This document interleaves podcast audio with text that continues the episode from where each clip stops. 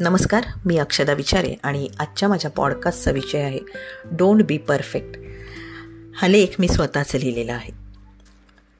आश्चर्य वाटलं ना ऐकून? डोंट बी परफेक्ट आपल्यापैकी बहुतेक जणांना परफेक्टपणाचा नाद असतो. हो नादच. वस्तू जागच्या जागी चप्पलपासून सोन्याच्या दागिन्यांपर्यंत सगळ्याच्या जागा फिक्स चादरीला जरा सुरकुती पडली की कपाळावर तीच सुरकुती आठी म्हणून उमटलीच समजा. जरा इकडचं तिकडे झालं की अख्खं घर डोक्यावर. मग त्रागा चिडचिड राग वादावादी आणि परिणाम घराची शांतता भंग आता यापेक्षा म्हणजे समजा हां की त्या वस्तूची जागा जरा बदलली. तर असं काय गजब होणार आहे? जरा त्या वस्तूलाही चेंज वाटेल की? म्हणजे कल्पना करा की कपाटातली साडी बिछाणावर पसरली आहे. आणि ती बिछाण्यावरच्या चादरीला म्हणते चला बाई आज जरा हवा पालट झाला हो.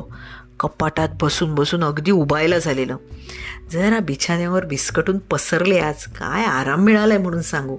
तर काय हरकत आहे का? जी तर वस्तूंची तीच आयुष्याची.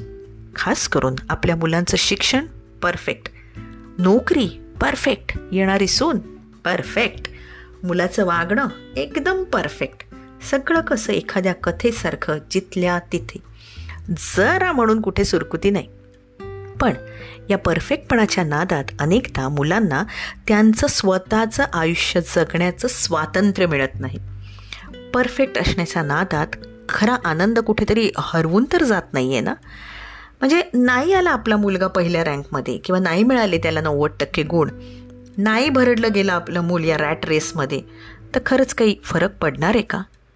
आजचा प्रत्येक पालक आपल्या शालेय जीवनात असा आणि इतका परफेक्ट होता का? आणि त्यावेळची सगळी हुशार पहिली येणारी मुलं आज शंभर टक्के यशस्वी आहेत का? हे प्रश्न स्वतःला विचारले की मग आपण किती परफेक्ट होतो याची उजळणी चांगलीच होईल. परफेक्ट असणं चांगलंच आहे पण त्याचं व्यसन नसावं इतकंच. आयुष्यात सगळ्याच गोष्टी सगळ्याच वेळी परफेक्ट असतील असं नाही. आणि त्यामुळे परफेक्ट नसलेली परिस्थिती स्वीकारायची मानसिकता शिकवणंही तितकंच महत्त्वाचं आहे.